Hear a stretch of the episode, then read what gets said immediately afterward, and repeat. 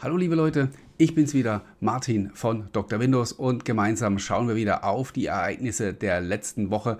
Ich äh, tue mich manchmal ein bisschen schwer, die passende Headline zu finden für meinen Wochenrückblick. Diese Woche war es super einfach, denn da, der Titel lautet Game Over. Game Over für Google Stadia, Game Over für SwiftKey unter iOS und Game Over für die Mail-App unter Windows 10 und 11 und noch ein paar Kleinigkeiten mehr. Wir wollen starten mit einem Thema, das ähm, nichts mit Microsoft zu tun hat und dann aber irgendwie doch. Ähm, sollte jemand von euch noch einen Controller benötigen, ich habe einen zu verkaufen. Äh, letzte Woche habe ich ja auch posiert mit einem Controller vor der Kamera. Da war es der neue Xbox äh, Series 2 Elite Controller Core Edition, das war der da. Ähm, erfreulicher Anlass, das hier umso weniger, nämlich äh, Google hat angekündigt, dass sie ihren Game Streaming Dienst Stadia im Januar 2023 einstampfen werden. Und zwar so richtig tot, äh, inklusive Rückabwicklung aller Käufe und so weiter. Und das ist mh, hm, für Google-Kenner jetzt vielleicht nicht so überraschend, weil die sagen, naja, das ist ja äh, typisch für Google, weil alles, was nicht innerhalb von drei Monaten von 0 auf 100 durchstartet, ist bei denen sowieso gleich wieder auf der Abschussliste. Also wenn jemand denkt, Microsoft wäre irgendwie groß im Abkündigen von Produkten, ähm, dann mal bei Google vorbeischauen. Die sie können das sehr viel besser. Ähm, ich persönlich muss sagen, habe hm, ja, seit einer Weile damit gerechnet, aber am Anfang eigentlich nicht, weil ich kenne zwar auch Google, wie die unterwegs sind, nämlich äh, eben in besagter Art und Weise, dass sie da sehr ungeduldig sind, aber bei Stadia dachte ich, so doof können die eigentlich nicht sein, dass sie glauben, sie könnten da innerhalb von ein paar Monaten jetzt hier mordsmäßig Traktion generieren und hier den Markt umwälzen. Denn das Game Streaming steckt noch voll in den Kinderschuhen. Äh, man muss überhaupt hier erstmal die Leute für das Thema begeistern. Die meisten Gamer sagen, na, da will ich überhaupt nichts davon wissen. Ich will hier mein, mein weiterhin mein Kernkraftwerk unterm Schreibtisch stehen haben und da soll richtig Power drin sein und äh, nur lokal ist äh, ideal sozusagen. Und ähm, das wird eine ganze Weile dauern und deswegen habe ich mich doch schon gewundert, warum äh, Google auch sehr schnell ja wieder äh, das Interesse verloren hat. Sie haben ihre Entwicklerstudios zugemacht, die sie eigentlich gegründet hatten, um exklusive Titel für Stadia zu entwickeln. Schon allein das äh, ist ja ein Ding, also das mache ich doch nicht, wenn ich einem Dienst nur zwei oder drei Jahre Zeit geben kann, um sich zu etablieren. Da muss ich in zehn Jahren vielleicht mal drauf schauen. Aber was verstehe ich schon von Betriebswirtschaft und von äh, Unternehmenszielen? Ähm, schade, weil ich ähm, weil, weil Stadia wirklich gut war und ist. Technisch würde ich sagen, sind sie eine ganze Ecke besser als Microsoft mit dem Game Streaming über den Xbox Game Pass. Das ist auch so die allgemeine Meinung, wenn man so äh, sich umhört. Ähm, ich glaube, ein großes Problem bei Google war natürlich das Geschäftsmodell. Sie hatten wenig eigene Titel und dann haben sie sich noch zusätzlich schwer gemacht. Man musste am Anfang diese Hardware kaufen. Nicht nur die, sondern es, äh, am, Anfang hat man ja auch noch einen speziellen Chromecast dafür gebraucht. Man musste das Abo abschließen und dann musste man sich noch die Spiele kaufen, die man in, in Stadia spielen will. Ich glaube, vor allen Dingen letzteres hat sehr viele Leute äh, davon abgehalten, das mal auszuprobieren. Ja, es war in dem Stadia Pro Abo, äh, waren dann auch Spiele drin, aber das war natürlich nicht ansatzweise zu vergleichen mit dem, was Microsoft beispielsweise im, im Xbox Game Pass bietet.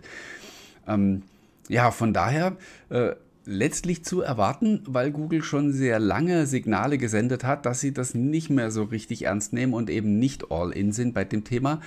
Äh, aber unterm Strich, wie gesagt, schade, denn ähm, das ist ein Markt, der sich langfristig entwickeln wird und da braucht es ein paar starke Player, die sich gegenseitig Konkurrenz machen und sich gegenseitig anstacheln, um ähm, günstigere Preise zu machen, mehr Inhalte zu bieten für die Gamer und von daher Wettbewerb ist halt immer gut für die Kundschaft.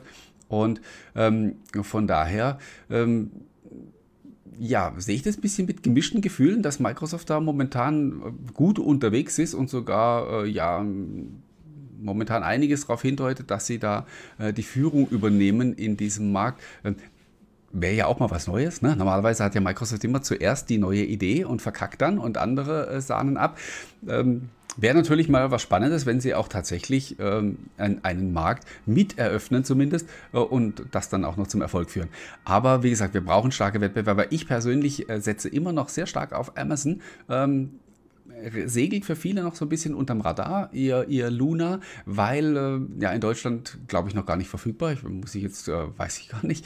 Ähm, und allgemein eben noch sehr ruhig um das Thema, aber die haben einen unheimlich starken Hebel, wenn Amazon sich mal irgendwie einen größeren Publisher einverleibt und dann gibt es halt mal irgendwie so ein cooles Game in der Amazon Prime-Mitgliedschaft, äh, die ja sowieso jeder hat. Also äh, da ähm, ist die Messe längst noch nicht gelesen und äh, da glaube ich, dass das Amazon mit Amazon in Zukunft noch zu rechnen ist.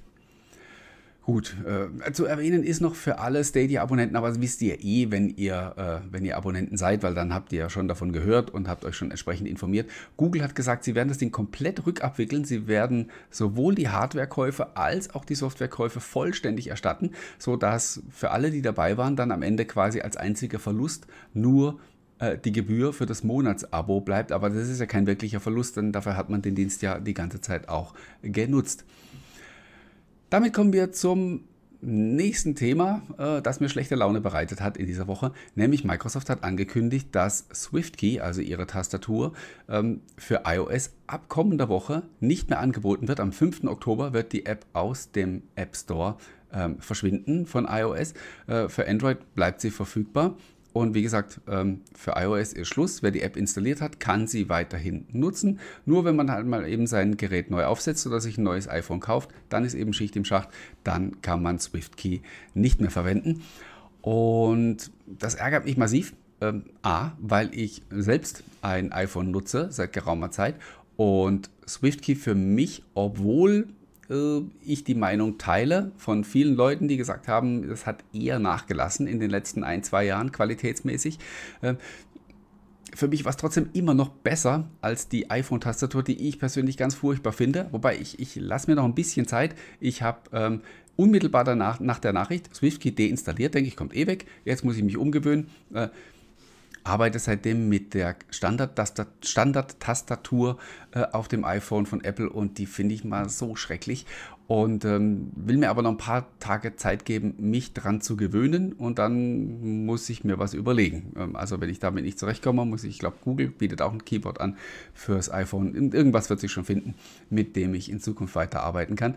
Hm, das Signal, was davon ausgeht, ist kein so dolles, weil ähm, wenn ihr selber iOS nutzt und darauf auch die Microsoft Apps und wenn ihr dann auch noch einen Vergleich habt mit dem, was äh, Microsoft unter Android tut, dann werdet ihr mir zustimmen, dass hier eine hm, sichtbare Vernachlässigung von iOS stattfindet. Ich will das die Tage dann vielleicht auch in einem Artikel nochmal so ein bisschen aufdröseln und ein ähm, bisschen näher auseinandernehmen, das Thema.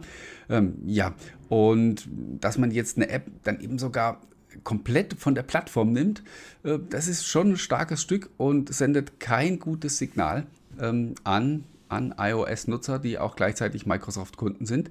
Ähm, generell könnte da aber sogar noch mehr dahinter stecken, weil ähm, ja, man hat so gesagt, ja, für Android bleibt die App erhalten, aber ähm, ich würde dahinter auch mal ein Fragezeichen setzen. Ähm, in erster Linie ging es Microsoft damals, als sie SwiftKey gekauft haben, darum, um die Technologie. Sie wollten das Know-how, sie wollten die Entwickler davon haben, sie wollten, sie waren, haben zu der Zeit auch viel Unternehmen eingekauft, die einfach so ein bisschen Start-up-Denke hatten. Das gab es halt eben bei Microsoft intern nicht.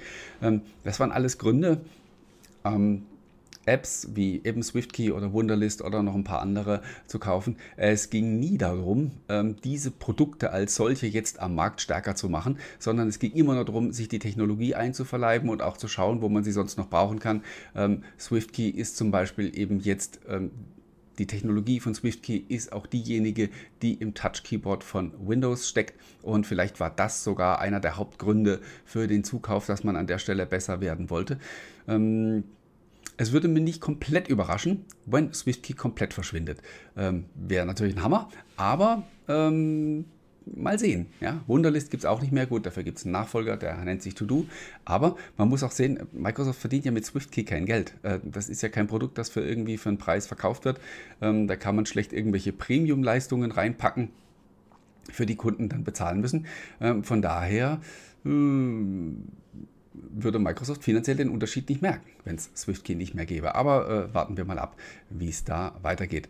Hm, wir kommen zum dritten Game Over der Woche. und das betrifft mutmaßlich die Mail-App von Windows 10 und Windows 11 äh, gehasst und geliebt. Ich persönlich finde sie furchtbar und sie ist für mich so ein Paradebeispiel dafür, dass äh, die Universal Apps von Windows 10 nie so wirklich erwachsen wurden, sondern immer so ein bisschen im äh, Kinderspiel Kinderspielzeugstadium Stadium, äh, stehen geblieben sind. Ähm, warum erzähle ich euch das? Äh, es gibt ein neues Outlook für Windows, das momentan entwickelt wird, habt ihr vielleicht schon mitbekommen, äh, basiert im Wesentlichen auf der Webversion von Outlook, hat aber auch noch sehr viele lokale Komponenten, kann man also nicht so super vergleichen. Äh, läuft sehr gut, ich habe es schon ein paar Mal hier bei mir ausgetestet, wäre wahrscheinlich sogar schon umgestiegen, wenn äh, die Unterstützung mehrerer Konten schon implementiert wäre. Die gibt es nämlich momentan noch nicht. Momentan ist so, dass wenn man das neue Outlook testet, dass man nur ein einziges Konto anlegen kann, entweder ein geschäftliches Microsoft-Konto oder ein privates. Ähm, Third-Party-Konten gibt es im Moment noch keine, nutze ich aber sowieso nicht. Ähm, ja, wie gesagt, ich wäre schon umgestiegen, weil es läuft wirklich super und sieht auch gut aus. Und ähm, was interessant ist, dass Microsoft in dieser Woche angekündigt hat, ähm, a, dass das neue Outlook jetzt von allen Insidern getestet werden kann und b, dass die Windows-Insider in Kürze auch in der Mail-App äh, so einen kleinen Schalter oben rechts sehen werden, mit dem sie auf das neue Outlook wechseln können. Jetzt könnte es natürlich sein, dass man damit ein bisschen Werbung machen möchte. Ähm, für das neue Outlook oder dass man einfach ein paar Leute mehr einsammeln möchte, die äh, dieses neue Outlook testen. Äh, es könnte aber auch durchaus sein, und das halte ich für wahrscheinlich, dass man die Mail-App für Windows 10, also die mit Windows 10 eingeführt wurde, jetzt gibt es auch in Windows 11, ähm, komplett einstampft, weil es gibt eigentlich keine, es ergibt keinen Sinn, dass Microsoft noch zwei unterschiedliche E-Mail-Clients äh, pflegt. Wie man das dann in Zukunft abgrenzt, ob es dann vielleicht ähm, so eine Art Premium-Version vom neuen Outlook gibt, das was, wo man dann mit Microsoft 365 Abonnement äh, mehrere zusätzliche Funktionen hat. Das bleibt abzuwarten. Sowas in der Art äh, stelle ich mir äh, vor. Äh, weil da kann man natürlich auch wieder super äh, Werbung reinpacken, indem man nur Basisfeatures äh, bereitstellt für die Nicht-Abonnenten und sie an jeder beliebigen Ecke so ein bisschen quält und sagt, hier schließ doch mal ein Abo ab, dann äh, kriegst du diese oder jene Funktion dazu. Dann kommen wir zu einem Nicht-Game Over äh, oder doch nicht Game Over, das diese Woche auch äh, klar wurde. Das betrifft nämlich OneNote. Da habe ich euch auf dem Blog und auch, glaube ich, hier an dieser Stelle vor ein paar Wochen mal erzählt, dass die Windows 10 Universal App von OneNote wegkommt. Gerade eben habe ich gesagt, die Mail-App war für mich das Negativbeispiel. OneNote für Windows 10 war für mich das Positivbeispiel. Ich bin damals auf die Universal App umgestiegen. Ähm, ich bin auch nicht so der OneNote Power-Nutzer, das heißt, ich kam damit super klar, hat mir vollkommen gereicht, was die Universal App geboten hat. Ihr kennt alle die Geschichte, die sollte Standard werden. Dann hat man gesagt, nee, ist doch doof, äh, Universal Apps äh, machen wir jetzt nicht mehr. Wir äh, machen jetzt die Desktop-Version wieder zum Standard. Und dann hieß es eben vor zwei, drei Wochen, ähm, dass die Desktop-Version die klassische, die überarbeitete klassische, äh, die Universal App im Store ersetzen wird. Das ist auch tatsächlich der Fall. Aber äh, Microsoft hat diese Woche klargestellt, dass man die Universal App noch bis 2025 benutzen kann, also bis zum Ende des Supports von Windows 10, dass bis dahin auch alles funktionieren wird, dass man eben nur keine neuen Funktionen mehr bekommen wird. Ähm, man wird ähm, wenn man Windows 10 oder Windows 11 neu aufsetzt, OneNote für Windows 10, also die Universal App im Store, nicht mehr finden, aber es gibt einen Deep Link ähm, über den man die App weiterhin installieren kann. Ähm, den kann ich euch jetzt natürlich hier nicht buchstabieren, ging jetzt zu so schnell. Äh, schaut auf Dr. Windows vorbei, da findet ihr einen Artikel dazu und dort äh, findet ihr auch den Link für den äh, Store, also für das Store-Paket für die Universal App, auch für die nächsten drei Jahre. Wenn ihr also bei dieser alten App bleiben wollt, dann äh, speichert euch den Link irgendwo ab, dann könnt ihr euch die App immer wieder runterladen. Okay, dann äh, hat Intel diese Woche noch was Interessantes angekündigt. Ich muss gerade ablesen. Intel Unison oder Unison oder wie auch immer man das korrekt ausspricht. Ein weiterer Versuch, ähm, Windows-PCs und Android-Smartphones und iPhones näher zusammenzubringen. Ähm, ihr kennt alle den Smartphone-Link von Microsoft, der ja im Wesentlichen nur mit, nur mit Android funktioniert und auch da auch wirklich nur so gut, wenn man ein Samsung-Smartphone hat.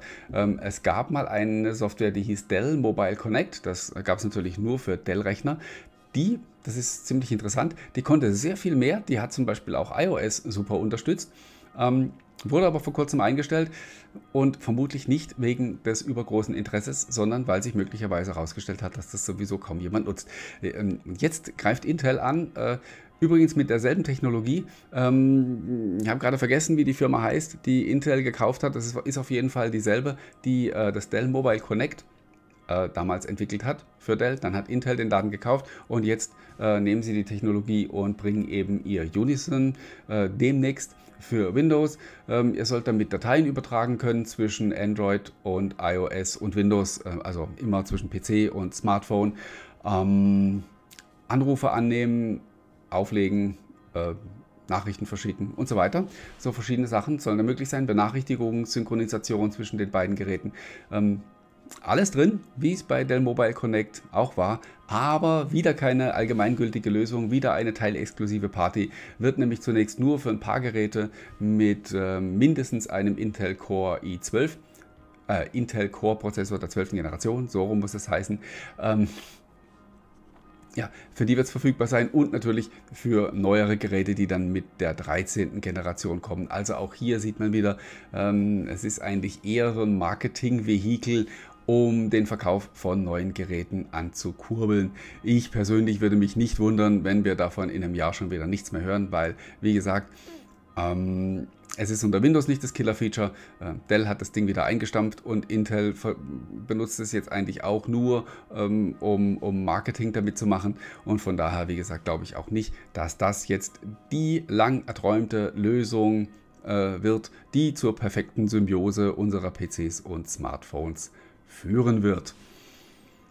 Last but not least gibt es noch einen Termin, den man sich im Kalender markieren kann. Das ist der 8. November 2022. Da hat Microsoft nämlich einen Termin bei der EU-Kommission und die wird an diesem Tag äh, uns erzählen, was sie von der geplanten Übernahme von Activision durch Microsoft hält. Durchaus mit Spannung zu erwarten.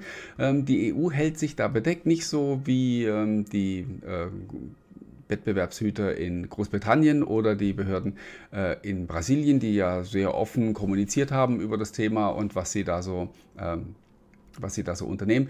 Die EU ist da eher so ein bisschen äh, schmallippig, aber sie werden dann am 8.11. eine Entscheidung verkünden, die wir natürlich mit Spannung erwarten. Denn ähm, ja, werden die es einfach durchwinken, werden sie irgendwelche Auflagen erlassen. Wir werden sehen. Okay, da war wieder eine ganze Menge drin. Ich hoffe, es war auch viel Interessantes für euch dabei. Ich bedanke mich bei euch einmal mehr fürs Zuhören oder Zuschauen. Wünsche euch eine super gute Woche. Bleibt gesund, passt auf euch auf. Ist gerade momentan wieder ein bisschen los, ein bisschen was los da draußen, so Corona-mäßig. Äh, ja, äh, gebt ein bisschen Acht. Äh, habt aber trotzdem euren Spaß und kommt vor allen Dingen nächste Woche wieder, äh, wenn wir erneut einen hoffentlich sehr spannenden Wochenrückblick an dieser Stelle haben werden. Bis dahin, macht's gut.